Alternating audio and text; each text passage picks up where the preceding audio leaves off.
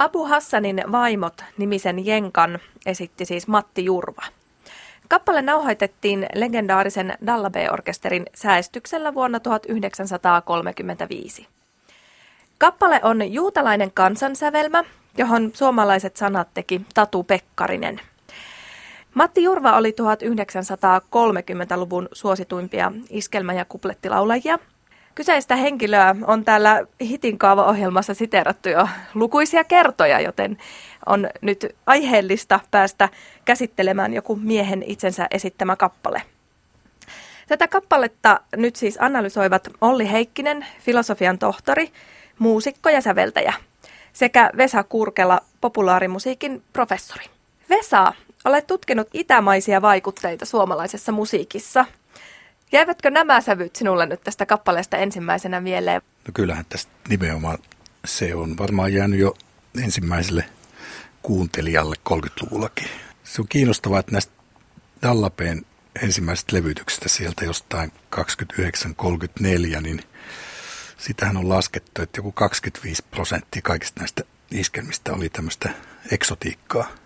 Tämä nyt on sitten vuodelta 1935, mutta ei se näköjään se eksotiikka sitten vaimentunut vielä, että se on ollut sen, niin kuin sen iskelmän niin kuin ensimmäisen ajan jollain tavalla ihan keskeinen, sanoisiko hitin kaava. Näihin voidaan palata vähän tarkemmin näihin itämaisiin vaikutteisiin. Entäs Olli, mitä sinulle jäi mieleen ensimmäisenä? No ensimmäisenä jäi mieleen tietysti tämä Matti Jurvan siteeraus. Eli tämä on monesti tässä ohjelmassa aiemminkin tuotu esille, eli että yleisö ostaa iskelmästä puolet, se toinen puoli, sen se tuntee jo entuudestaan. Niin tässä se entuudestaan oleva puolisko on tämä melodien jälkimmäinen osuus. Tämä melodiahan koostuu 2 8-tahtisesta jaksosta. Niin se jälkimmäinen jakso on sitä ihan tavallista suomalaista jenkka-molli-melodiikkaa. Ja se alkupuoli on sitten sitä, minkä yleisö sitten osti silloin vuonna 1935, kun tämä julkaistiin. Eli se on sitä kletsmeriä, mikä oli varmaan aika uutta ja ihmeellistä. Eli siis sehän on tämä melodia, mikä sen lähtee.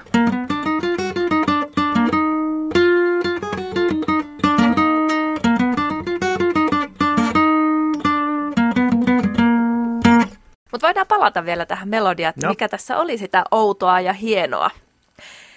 Vesa, puhuitkin jo vähän tästä orientalismista ja itämaisista vaikutteista. Minkä takia ne oikein olivat täällä niin suosittuja? No, tämähän on oikeastaan niin kuin aika semmoista jo myöhäistä orientalismia. Että niin kuin Euroopassa, jos ajatellaan, ja tämmöisessä näyttämömusiikissa ja kaikessa niin kuin 1700-luvun, 1800-luvun musiikissa, niin sehän oli ollut jo pitkään ihan mielettömän tärkeä osa ja kuvataiteessa ja kirjallisuudessa. Ihan tuolta 1600-luvun lopulta alkaen. Että tämmöiseen niin kuin iskelmämusiikkiin ja tämmöiseen tämän tyyppiseen levytettyyn musiikkiin, niin se oli vaan semmoinen niin kuin tämän asian uudelleen käyttö. Eli siis jo hitti monen sadan vuoden takaa. Hitin kaava monen sadan vuoden takaa, kyllä, ilman muuta. No niin, tässä Olli jo vähän mainitsikin, että tästä löytyy näitä itämaisia sävyjä ja tämähän oli siis tämmöinen juutalainen kansansävelmä. Niin annatko nyt vähän esimerkkiä, että miksi tämä kuulostaa meistä itämaiselta tämä kappale? Te heti lähdetään ylinousulla sekunnilla. Ensin pienen sekuntista ylinousulla sekunti. Ja tämä ylinousulla sekunti on sellainen, mikä tuo tämmöisen itämaisen sävy tähän. Siis tämä asteikko. Tämä on perusääni. Joo, heti kyllä mentiin jonnekin pois Suomesta selkeästi. Eikö vaan? Tämmöiseen niin kuin amerikkalaisen elokuvamusiikkiin, varsinkin sen kultakauteen 30-luvulla ja 40-luvulla, niin jos haluttiin viitata itämaihin, ihan mihin tahansa itämaihin, että siis sillä ei ollut väliä, kunhan oltiin niin kuin Euroopasta itään tai vähän etelään, niin jos melodia lähtee näin. Nyt tietää kaikki heti kuulijat, että ahaa, nyt ei ollutkaan enää Euroopassa eikä Amerikassa. Nyt ollaan Itämailla. Itämaille mentiin. Selkeästi heti tuli sellainen fiilis. Joo, ja tämä sopii sitten, oltiin sitten Pohjois-Afrikassa tai Intiassa, niin aina sopii tämä melodia. Tuomaan sen mielikuvan, että nyt ollaan idässä. Mutta täytyy sanoa, että ne siellä Itämailla ihan oikeasti menee sitten eri tavalla. Et siellä on näitä niin sanottuja pienempiä kuin puolisenvälin askelta intervalleja, mutta nehän on niin kuin länsimaistettu meidän käyttöön. Niin. Siinä mielessähän tämä on, siitä on käytetty nimitystä tästä koko tämmöistä eksotismista. Tämmöinen kollega kuin Antti Ville Kärjä, niin terveisiä Antti Villelle, jos kuuntelee tätä ohjelmaa, niin hän on sanonut, että siinä on kysymys tämmöistä turvallisesta toiseudesta, että kaikki ne semmoiset meitä pelottavat ulkomaiset piirteet, niin ne musiikista tässä tapauksessa tuodaan sitten sillä tavalla, että laitetaan ne tuohon meidän asteikkoon vähän muuntain sillä, että ne sitten kuulostaa kuitenkin siltä niin kuin toiselta, mutta ei kuulosta liikaa toiselta. Että itse asiassa siinä vieras kotoutetaan, niin kuin nykyisin sanotaan, kaikki kotoutetaan, nämä maahanmuuttajat kotoutetaan, niin tässä tämä vieras maahanmuuttaja, tämä Abu Hassan, niin se kotoutetaan tähän suomalaiseen musiikkijärjestelmään. Eikö tässä ole vähän siitä kyse? Kyllä, joo. Myöskin nämä vieraat mikrointervallit, ne kotoutetaan tähän suomalaiseen 12-sävelijärjestelmään. Eli tehdään melodia, mikä on soitettavissa pianolla. Pystykö kitaralla soittamaan näitä mikrointervalleja? Pystyy. Vähän venyttää. Pianolla ei voi venyttää. Miten Olli, sä sanoit, että tässä on sitten toinen puoli on sitä jotain tuttua. Mikä se on siinä melodiassa sitä tuttua sitten? No se on se tämä toinen puoli.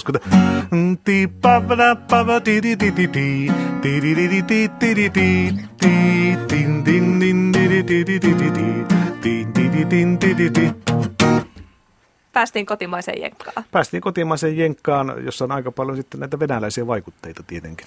Ja siitä päästiin sitten siihen, että mikä se meidän itä sitten onkaan. Niin, tosiaan mistä se sijaitsee? Niin, koska mä en sitä pohtinut pitkään ja olen tosiaan käynyt etsiä sitä tuolta Balkanilta. Mutta kyllä mä oon tullut siihen tulokseen, että kyllä se tässä nykyisessä poliittisessa järjestelmässämme näissä rajoissa se on tuossa nyt tuossa Vainikkalassa. Se alkaa aika nopeasti se itä. Että kyllä se meidän itä ilman muuta on jo satoja vuosia ollut siis Venäjä. Kun jotenkin ajatellaan tämä Suomen tämmöinen kevyen musiikin historiakin, niin se on vaikuttanut tähän sanotaan suomalaiseen tangoon ja suomalaiseen Dallabeen musiikkiin ja kaikkia.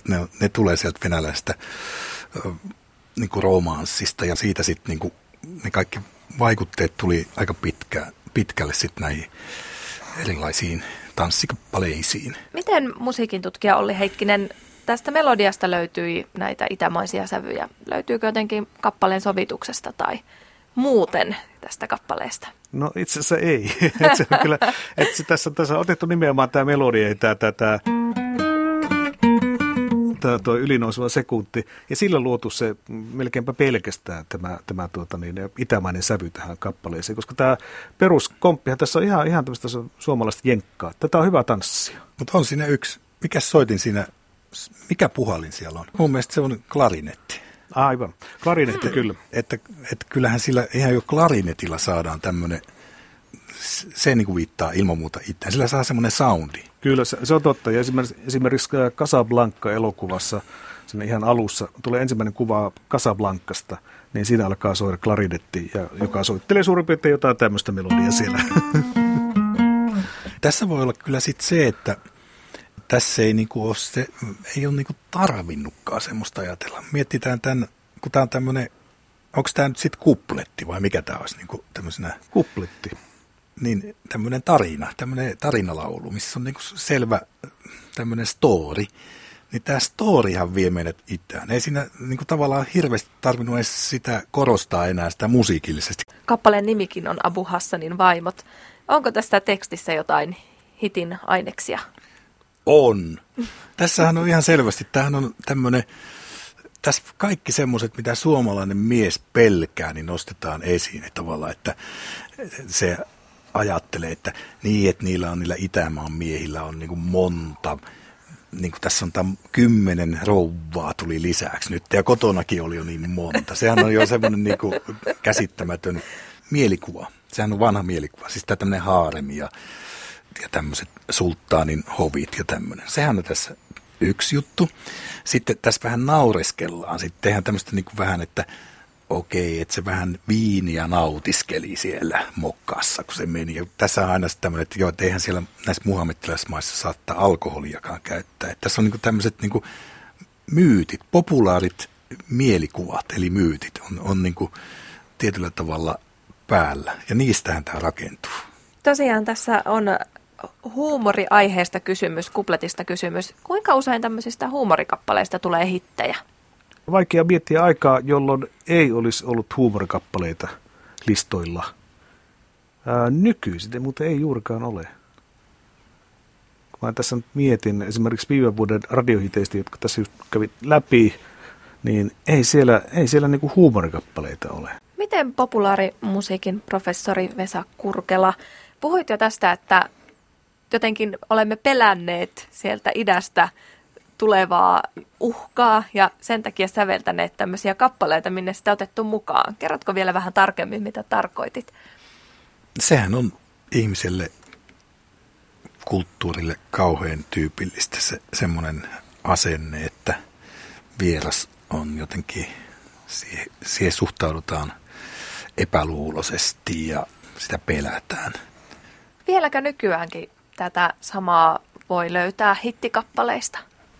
Joo, vaikka tämä minun nimi, kun minun nimi on Väinämö, niin tämä Väinö, missä on se Väinö, niin sehän on oikein, siinähän ei osoitella, se rakennetaan musiikillisesti semmoinen afrikkalainen sävy siihen, mutta eihän siinä muistaakseni niissä sanoissa niinkään ole sitten mitään semmoista siihen viittaavaa, paitsi että siellä on sitten joku välike, jossa laulaja laulaa sitten jollain afrikkalaisella kielellä sitten jonkun pätkän. Mutta musta se on hieno tämmöinen nykyinen sekoitus siitä, miten luodaan turvallinen toiseus. No miten Olli, onko tässä kappaleessa sellaiset ainekset, että tästä olisi voinut tulla hitti 2000-luvullakin? No ei tässä semmoisia aineksia ole, että ainakin tämä sovitus olisi pitänyt muuttaa ihan täysin. Tästä on siis kohta 80 vuotta, kun tämä on tehty, ja musiikki ja musiikilliset tavat, ja ne on muuttunut aika paljon. Olennaistaan tässä on se verrattuna niin kuin nykyisiin radiohitteihin, että soiton osuus on tässä niin kuin erittäin suuri. Tässähän ollaan melkein kappaleen puolen välissä ennen kuin Jurva alkaa laulamaan. Ja tähän aikaan se oli hyvin tavanomaista. Kappaleissa oli erittäin pitkät introt. Ja nämä oli tehty ennen kaikkea tietysti tanssittaviksi nämä kappalit. 30-luvulla tähtiähän ei ensisijaisesti olleet lauleet, vaan orkesterit ja orkesterin johtajat. Tämähän muuttui sitten niin kuin sodan aikaan 40-luvulla oikeastaan. Et kun vielä 40-luvun alussa oli, saattoi levyn kannessa lukea, että Dobby Dorsey Orchestra isolla ja sitten pienellä oli sitten, että Walk Frank Sinatra, niin 40-luvun loppupuolella se oli ja 50-luvulla se oli sitten toistepäin, että Frank Sinatra oli isolla ja sitten orkesterin nimi, mikä se kulloinkin oli, niin se oli sitten laitettu pienellä. Vesa, olet tosiaan tutkinut tämmöistä balkanilaista musiikkia. Miltäköhän tämä kappale on kuulostanut semmoisena alkuperäisversiona? Tästä on semmoinen yksi levytys, joku siis vuodelta 1904, mutta se on tehty muistaakseni Bukurestissa, Romanian pääkaupungissa, ja sen biisin nimi on Maajovish. Se kuulostaa kyllä hyvin erilaiselta kuin tämä jenkka, ja se on hirveän nopea. Se on tosi, tämän tyyppinen. Siinä olisi ollut suomalainen tanssin kanssa ihmeessä, jos tuolla tempalla olisi soittanut. Olemme täällä analysoineet Matti Jurvan esittämää kappaletta Abu Hassanin vaimot. Otetaan loppuun vielä yhteenveto ja hittipotentiaaliprosentit. Mikä olisi lyhyesti tämän kappaleen hitin kaava? Musiikin tutkija Olli Heikkinen. No puolet tuttua ja sitten puolet sitä orientalistista uutta. Eli se nyt on pakko vielä kerran soittaa. Tuo. Entäpä sitten populaarimusiikin professori Vesa Kurkela? Mä katsoisin, että kyllä tässä niin kuin ajatellen sitä 30-luvun maailmaa, niin kyllä tässä on panostettu sanoihin kuitenkin, että tässä on hauska,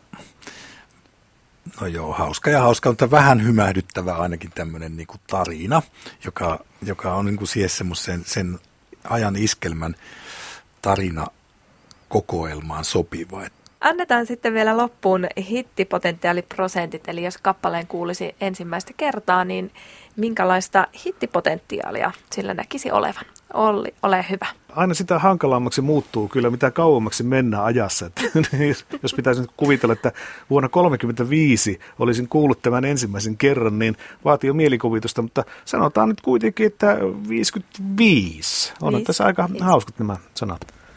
Entäpä Vesa? No jos mä sitten ajattelisin näin, että miten tästä voisi tehdä kierrätyshitin, niin taitoa se vaatisi.